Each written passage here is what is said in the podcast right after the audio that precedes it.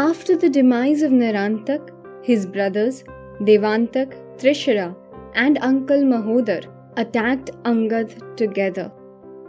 With the help of rocks and trees, Angad started to attack them, but all his attacks were in vain, and the Asurs attacked Angad with their wooden hammer and arrows. Hanumanji and Neel rushed to Angad's aid. Neel threw a big rock at Trishira, which was broken into pieces with arrows. Devantak took the hammer and proceeded towards the son of the wind god. Seeing him coming towards him, Bajrangbali jumped towards him and struck him on the head with his fist, as powerful as Indra's thunderbolt. Devantak's head exploded and he died in an instant.